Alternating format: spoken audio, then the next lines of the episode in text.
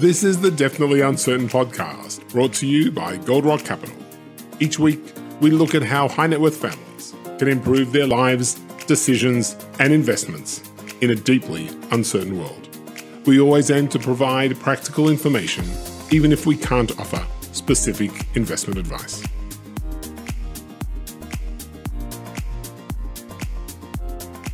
Welcome again to Definitely Uncertain, the Gold Rock uh, podcast.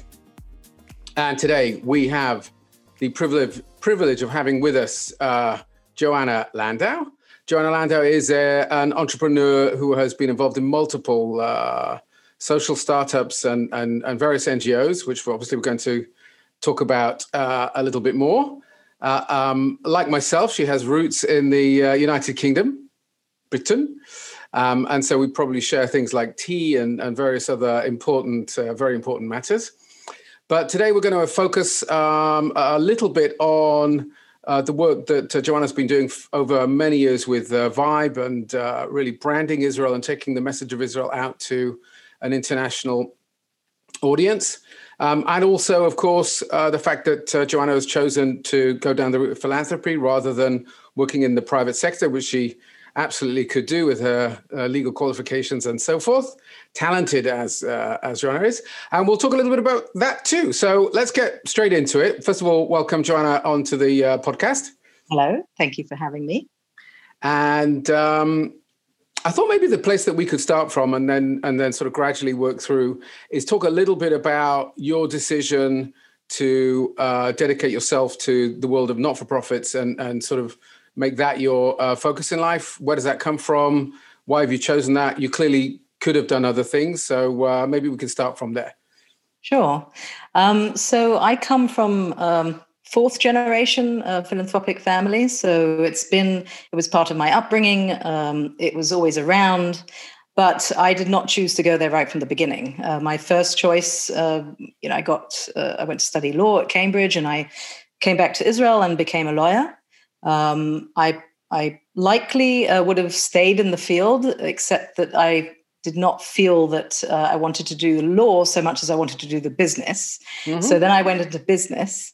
Um, all the while, of course, I was involved in various philanthropic efforts on, you know, and initiatives that the family was doing, but it was never the focal point.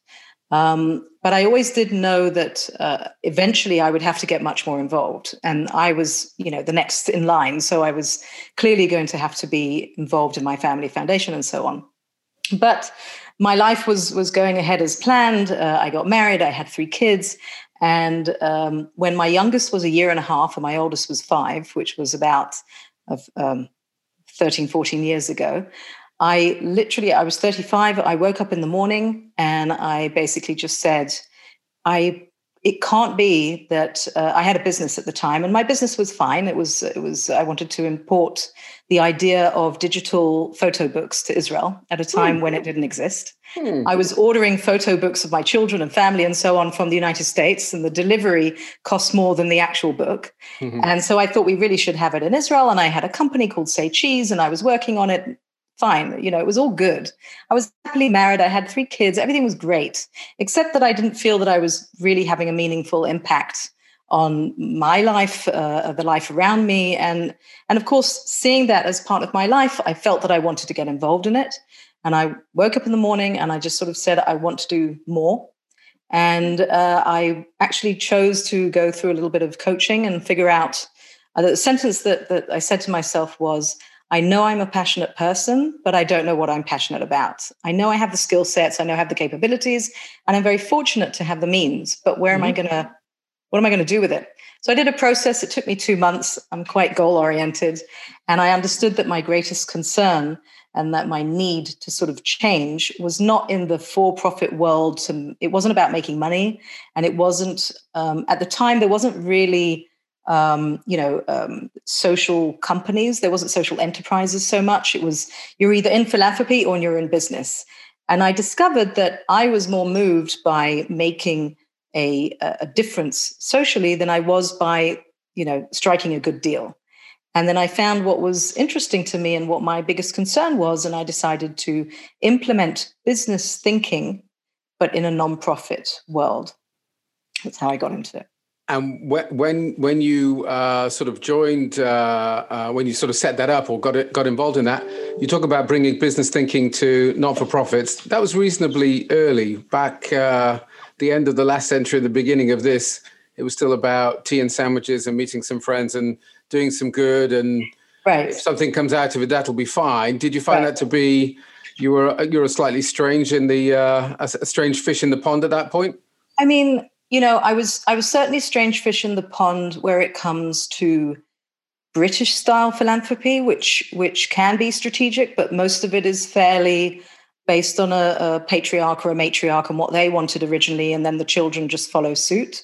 Um, and you know, all the skill sets and knowledge that you have when doing business somehow disappear, and then it all becomes very emotional, and you you seem to be making all sorts of decisions which you know, if it were money that you were investing um, the question was, are you getting a return on, on the investment that you wanted? And, and that wasn't really a conversation that I was familiar with in the philanthropic world. Uh, eventually, I came to learn that, for example, in the American philanthropic world, especially in the Jewish philanthropic world, it's extremely advanced. And I'm not sure that I would say that 10 years ago there wasn't strategic sort of business style thinking in the nonprofit world. But certainly, the world that I knew, Israel and, and England, I didn't see any application. What I saw was what my my family was doing, which was always great stuff and amazing things. Um, but I am naturally oriented to be data driven. Um, my mind, I mean, I could have remained a lawyer. I'm very rational in my thinking. Uh, sure. I'm very goal oriented, as I mentioned. So it just made sense for me to apply it in the nonprofit world. And I should also note that being the sort of you know the next one in line i didn't have this huge foundation that i was managing enormous amounts of money that i could you know really do uh, uh, whatever i wanted. I had a smaller amount of money and so i wanted more bang for my buck.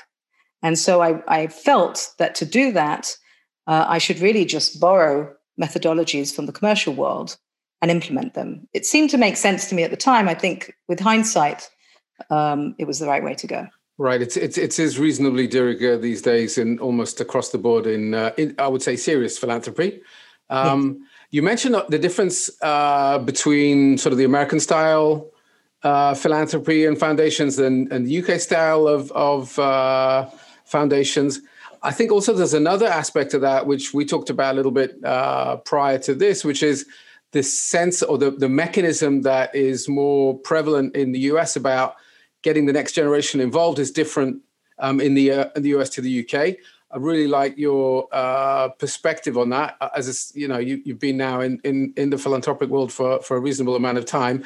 Yeah. Maybe share with us what you saw as two very different uh, modes, and if you can, uh, if you've got any views which you think you know may work, or what are the advantages of either.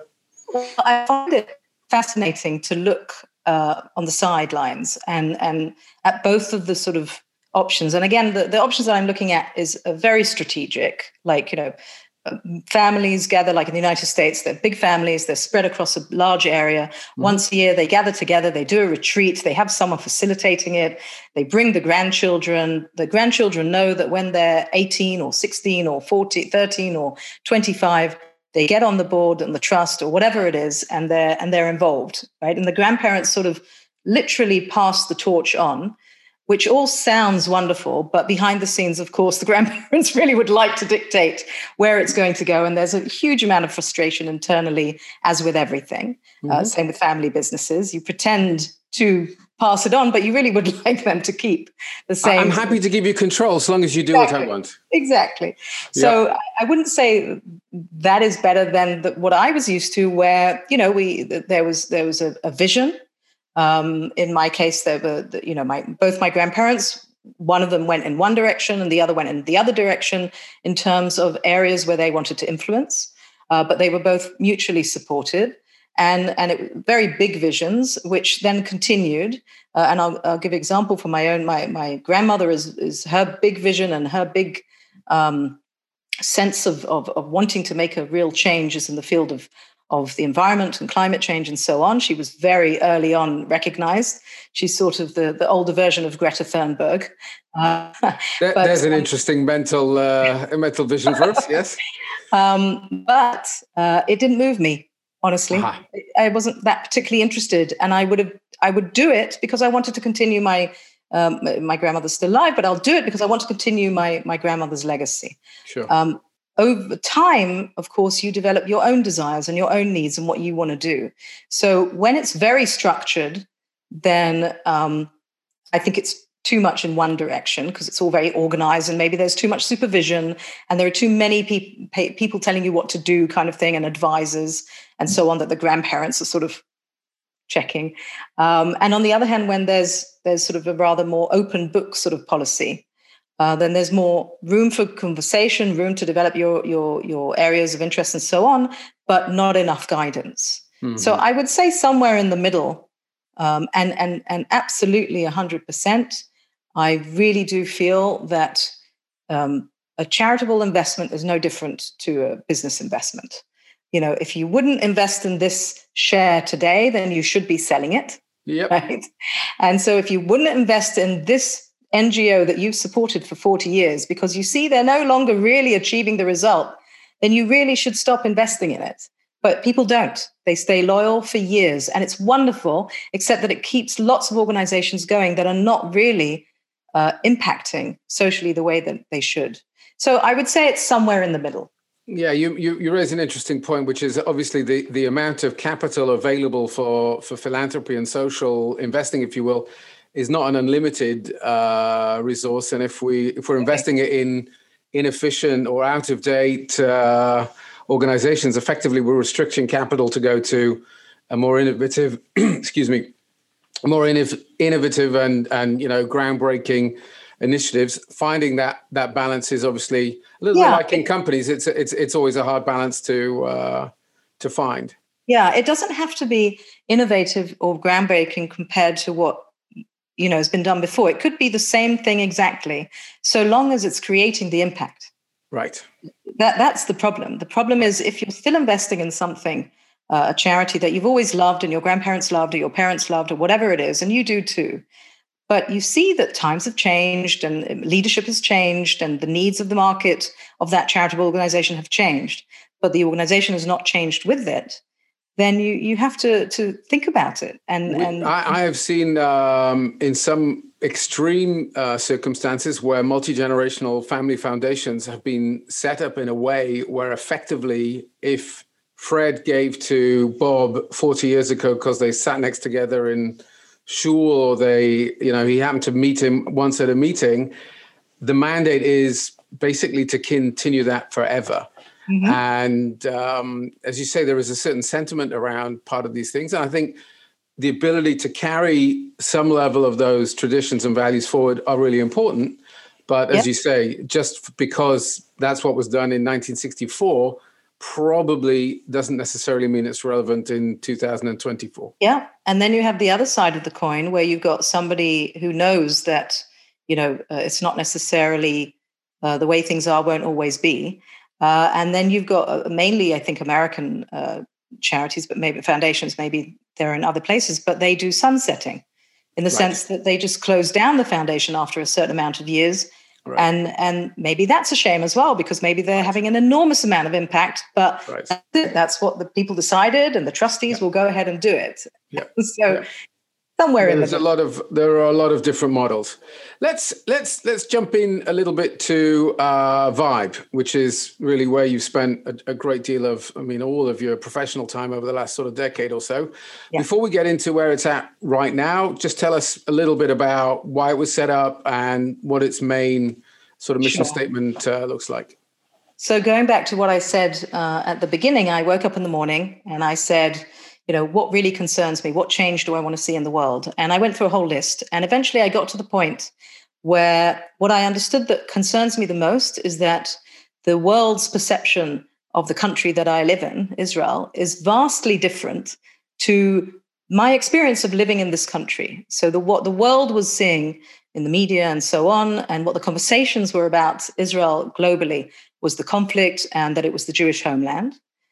And what I was experiencing was, of course, we listen to the news every day at, at, on the hour, and it's always around us. And yes, we yes we're Jewish, but we also are people with with some of us with mortgages and you know children who are sending their kids to school, and we have businesses and we have culture and art and uh, everything. It's a country.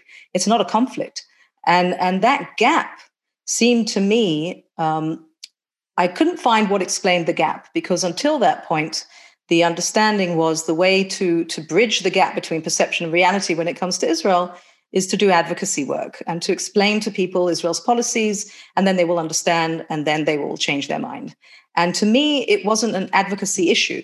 I don't feel I have to support the government of another country in order to feel emotionally connected.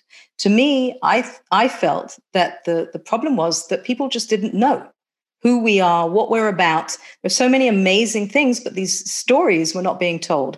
And so I felt that there's this gap between perception and reality, and I thought I want to, I want to get over it. And I won't go into the whole detail of how I did it, but basically, in the end, I established a nonprofit called Vibe Israel. And we are basically experts in branding and marketing Israel.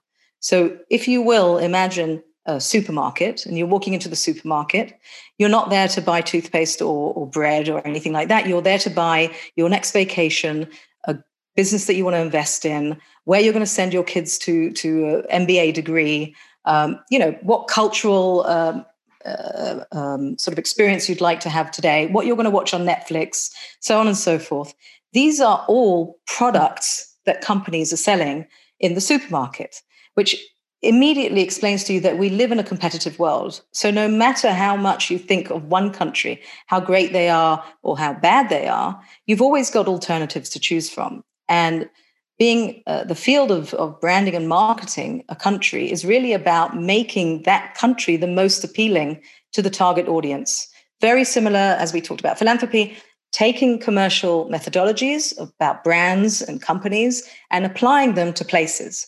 So that's what we, we do. This is who we are. We uh, focus on that field. And what we make sure is that the world knows these stories that are relevant to them about Israel. Mainly, our focus has been in the last decade on the culture and the lifestyle of Israel because we noticed that a big part of the problem is this next generation, millennials, Gen Z.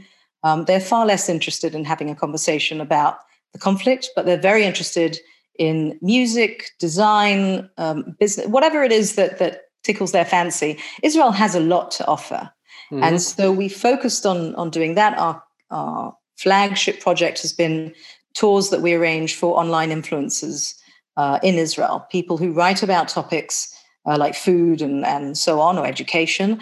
And they've got a huge following online.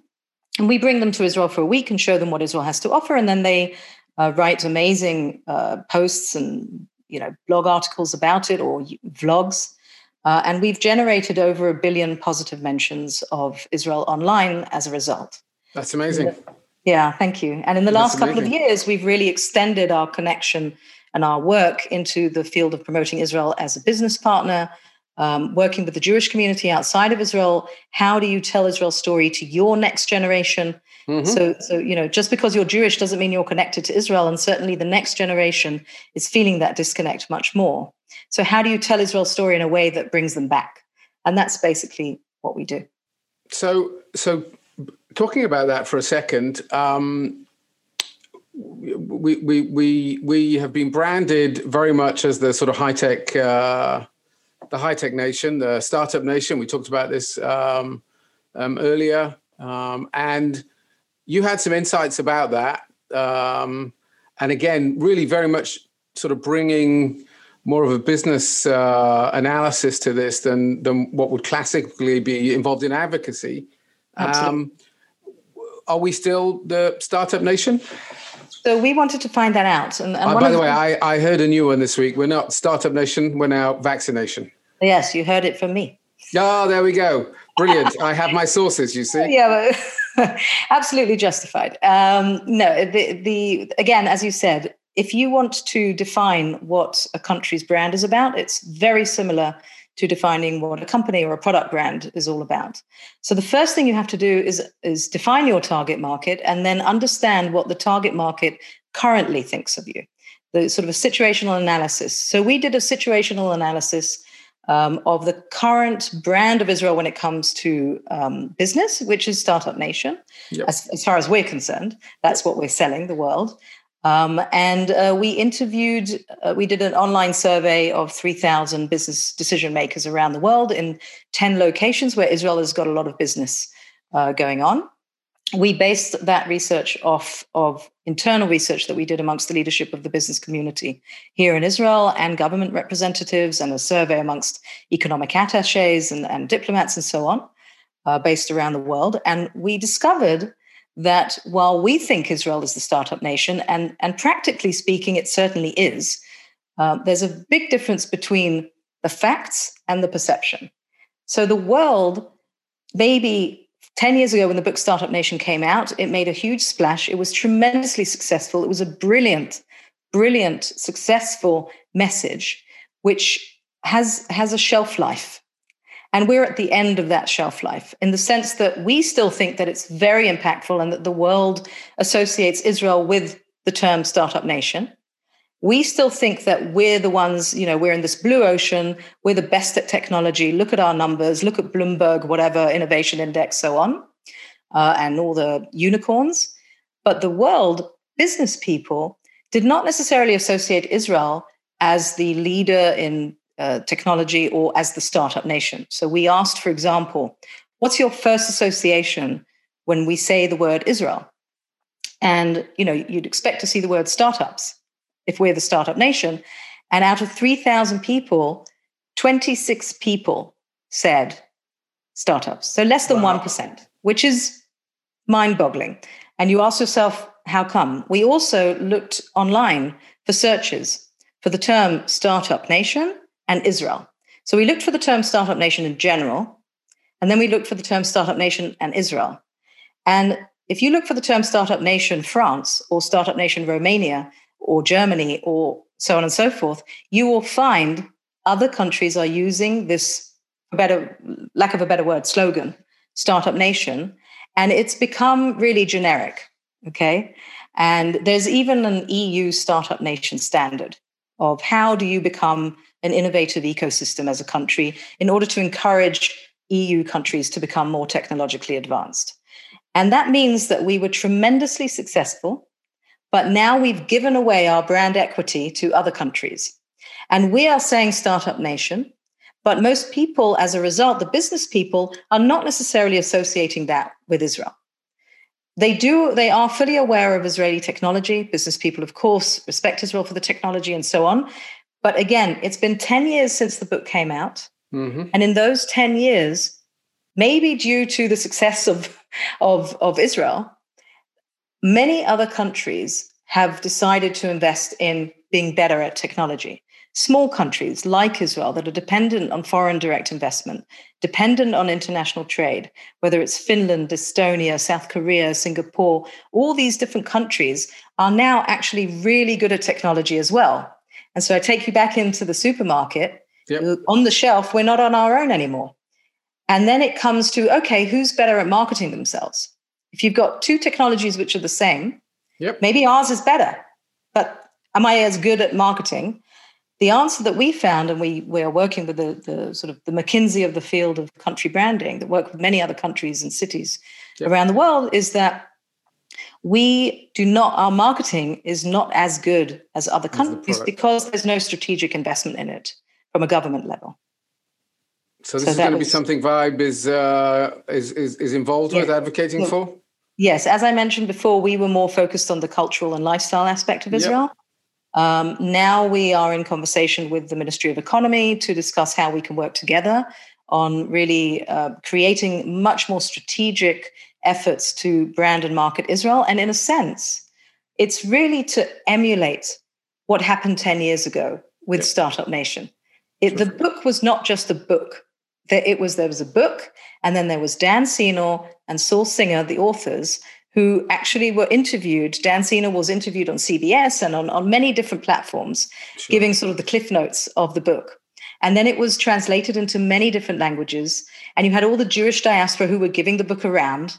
And you had all the diplomats who were giving the book around, the Israeli diplomats. And that was a distribution platform which was suitable for 10 years ago. Yep. It grew organically, tremendously successfully. But I would define it more like biz dev than mm-hmm. marketing. right?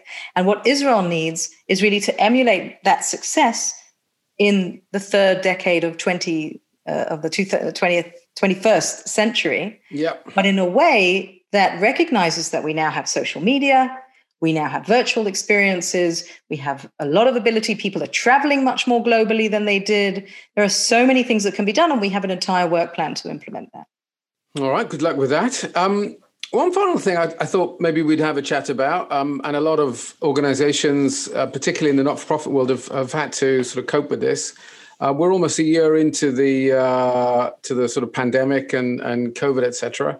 And many many NGOs sort of woke up uh, and realized that what they had done previously, their core business or their core activity, suddenly became irrelevant. And obviously, where Vibe was concerned, suddenly bringing uh, influence and so forth to Israel to see Israel physically, that was no longer going to be uh, right. relevant, at least for a period of time. So I'd like to talk just for a few minutes about the pivot. Um, what was the moment that you sort of realized we're going to have to do something? Um, how quickly did you realize that it wasn't just going to be, uh, you know, a, a, quick fix for a number of weeks, but something which is going to carry with us uh, for a number of time? And sort of bringing us to where we are right now, as you look forward, what do you think have, has sort of been developed out of that that could be of use to you even when the uh, the pandemic is uh, the pandemic is over? Sure. So if we go back a year, right? So for, for Israel, it kind of around February we understood that there's a problem.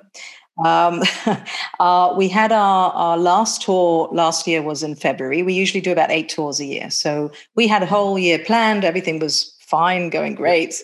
Um, and then, of course, we had to stop. So initially, the first reaction, you know, was the natural reaction. You first kind of freeze, and then you kind of try and figure it out, and then you either sort of go down or go up. It's like those are the choices.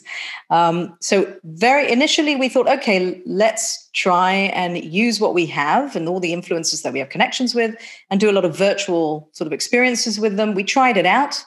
We didn't feel it was very impactful. It didn't seem to work that well you're familiar with the world of influencers, they really need to experience something in order to be able to tell a great story. And just having conversations and talking heads was just not enough. Um, so, right from the start, we were like, okay, we tried something out within the same sort of space that we're in, but that wasn't quite working. And then you've got an option to sort of adopt what I call the wait and see strategy, which is what a lot of a lot of trip providers to Israel uh, have done. And so they're just waiting for it to sort of pass and then we go back. But uh, that's not the way I'm I'm sort of made. It's and not the I, Joanna style, I don't think. Not something I'm capable of, apparently. And so we started to think differently. And of course, we were in lockdown. And so there wasn't really much we could do. During the period of lockdown, which was over Passover and so on, I felt that we had to do something. So we actually did a global campaign to uh, really share a message of hope about the pandemic, where everybody was in the house.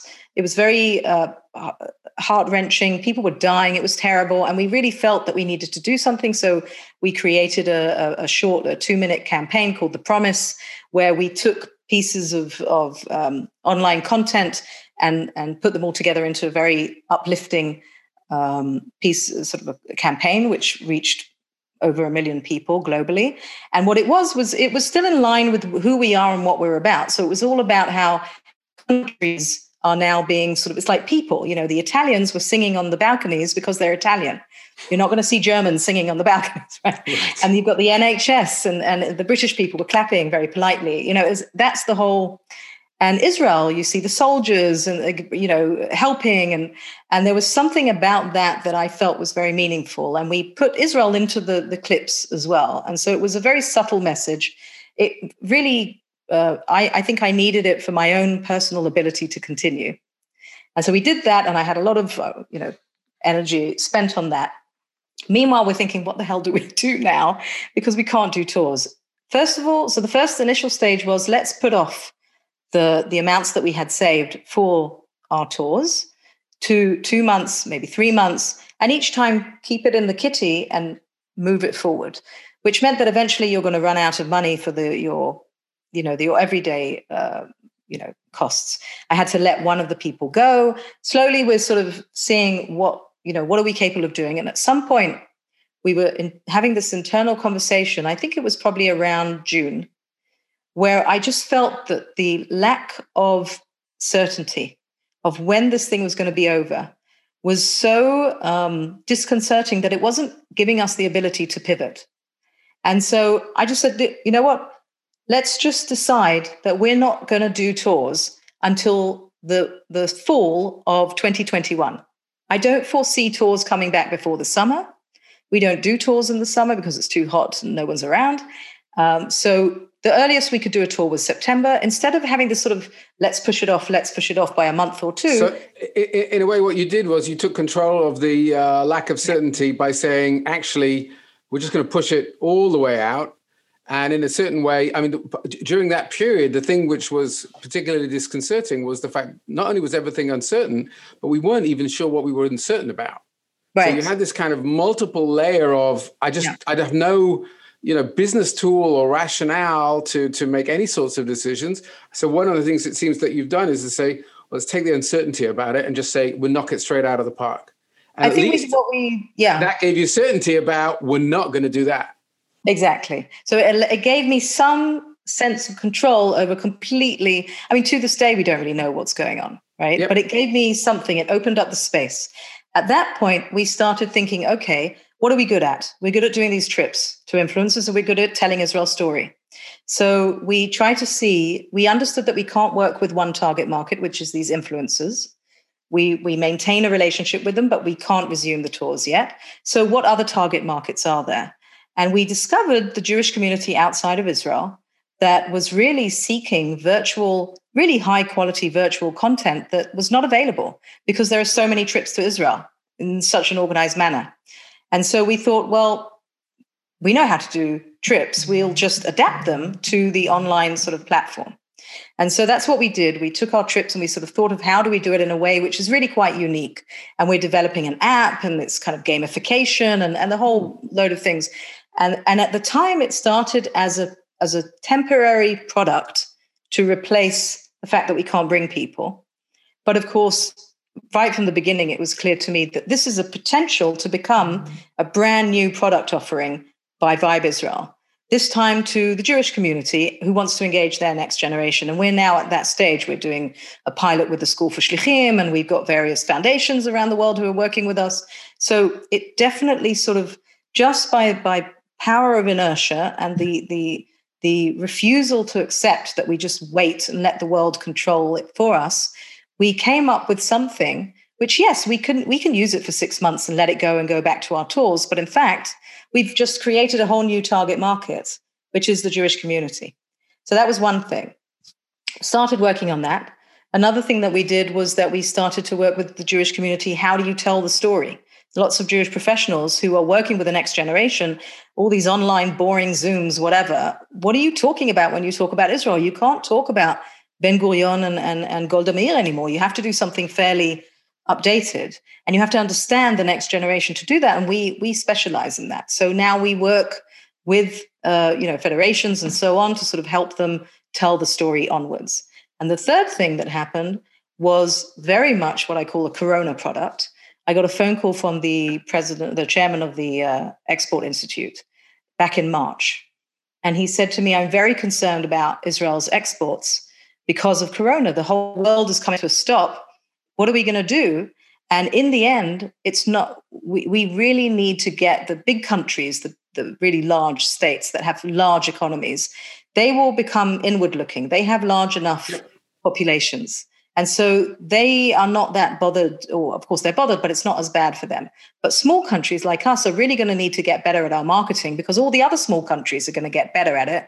And they've got proper strategic programs in place in their governments for, for, for several years now, and Israel doesn't. So he said to me, I think that Vibe can help business people sort of share the story better. And he connected me with, with uh, someone in the Ministry of Economy, and that's where it all started. And I felt going back to my to the beginning of our conversation that if we're going to do this let's do it right and i went back to our consultants and i said you know we want to look at how business people are viewing israel and how we can bridge that gap from a business perspective and that started in in june july Um, and uh, and now we're at the end, and we it was a six month process, and and we're where we at now. So it's sort of um, it was fairly quick. Uh, uh, I would say between March and June, Mm-hmm. but it had a lot to do with with. Uh, I just don't. I, I I just can't sit around and wait for things to get better. I'd rather sort of make them better, and it created like one of the key monster. one of the key moments I think for in the whole process that you described is the moment where you decide we're not going to be in this. We'll just defer and then Mhm. keep deferring because actually what that does is it keeps you in the kind of paradigm of well, really it's just the same, but we're just going to have to uh, Exactly. shift it along. The moment you took control of the uh, of the timing and said, well, I don't know when this is going to end, and therefore let's just let's just put off indefinitely. Yeah. Suddenly, you had the mind uh, really to look way beyond. I think what you what you Yeah. previously have been doing. That, that that seems like it released a lot of It creative and uh, think- effort. And I think also one more thing is that um, this isn't your standard average crisis. Okay, No. this isn't even 2008 9. Okay, the subprime. I mean, this is World War II, World War One style crisis, and thinking that you're going to go back to what it was just doesn't uh, actually mirror any reality that has ever happened. There is no normal. There will be a new normal. So if we're going into the unknown and we don't know what it is, so we can take some control by sort of those things that you mentioned, but we also have to understand that our thinking needs to to be adapted and and don't just think backwards. Think about what you've got right now. To me, it was important to save the staff. Sure. To me, it was important to keep the people because mm-hmm. it ta- this is really an expertise to brand and market a place, and my staff has that expertise, and so I didn't want to lose them. Yeah. And so for me, keeping them was an important part of the ability of the organization to thrive and not just to survive. So those those are aspects that also, you know, that people compared it initially to the subprime mortgage crisis. Right, And then it they is understand- meaningfully different. This isn't really a, a health issue. This is an economic crisis of, you know, proportions that we have never have never seen. Right, and and, and, and I think relevant also to your work, it's going to be um, socially very disruptive as well. Uh, people's habits, the way they actually do things. I think it's going to take a long time before, you know, we really do know what the future uh, looks like. It Yeah. does sound like that in Vibe and and yourself, we've got some people who are thinking beyond and outside that box. So um, that's pretty exciting. And we've covered a tremendous uh, amount of stuff. It's been really interesting for me. I, maybe as we sort of uh, move out of the crisis and we see some of those, you see how some of those things start to develop. It'd be great to have you back and, and sort of Thank hear you. a little bit more. Um, and in the meantime, just to say thank you. And uh, thank you, everybody who's been watching uh, today's um, podcast. And if you've got any questions, um, please do send them in, and we'll see you again next time. Thank you.